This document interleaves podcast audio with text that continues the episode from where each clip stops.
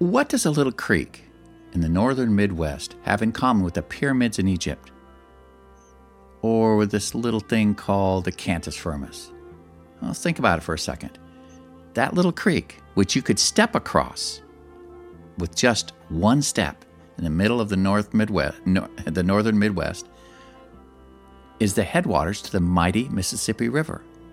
The incredible thing that is the Mississippi River started as a creek that you could simply step across. Think about the pyramids. Think about how incredible those structures are. Well, in the beginning of the construction of that pyramid, there was one stone or brick. There was one thing that they set into the ground upon which everything else in that pyramid was connected to or stacked upon. That one little stone started the Great Pyramid. Well, this little thing called the Cantus Firmus, that's the cornerstone of today's music.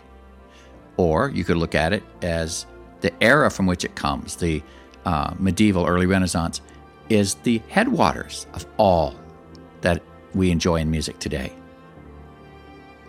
You see, the cantus is the fine art of voice leading, or put another way, the cantus is the fine art of creating a melody. That's what it was all about, to make a pretty melody. Think about this. All the songs you like, why do you like them? Well, for most of us, it's the melody. I hear that song by Boston, a 20th century rock group, More Than a Feeling. Da, da, da, da, da, da, da. I hear that and immediately I lock into it. It sings in my heart. It's pretty. I love it. Beethoven Symphony. Dun, dun, dun, dun. Um, you hear it and it's instantly recognizable. And that's the part about a song that grabs our heart the melody.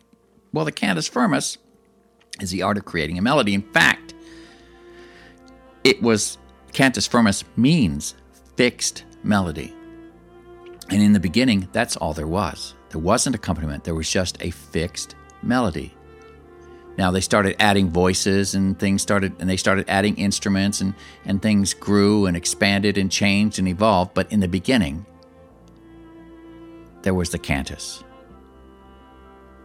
So, if we want to understand some of the mechanics and principles behind contriving a melody that's worth hearing, doesn't it make sense to go back to the beginning where it all began and see how it works? Go back to the Cantus Firmus. Makes sense to me. Well, that's what this upcoming course is going to be about. It, I'm entitling it From the Cantus to the Choir. And we're going to learn how to write a Cantus Firmus. We're going to write, learn how to write a simple uh, first species counterpoint. And then we're going to learn how to develop that into a finished concert piece, choral concert piece. Now, before you dismiss it as just something irrelevant and just a dusty old concept, you know, counterpoint and can- cantus firmus, before you dismiss it as irrelevant, know this everything you already know in music came from that. It's like the foundation of a house. There have been many beautiful houses built on top of this foundation of the cantus and the counterpoint. So, I think it would behoove us to at least become familiar with the concepts that are laying in wait for us as we discover how to write a cantus firmus and the counterpoint that goes with it. I'm going to be studying and contemplating this subject for the rest of my life. Um, I'm going to seek to apply the principles I learn in the cantus without becoming mired in the quicksand of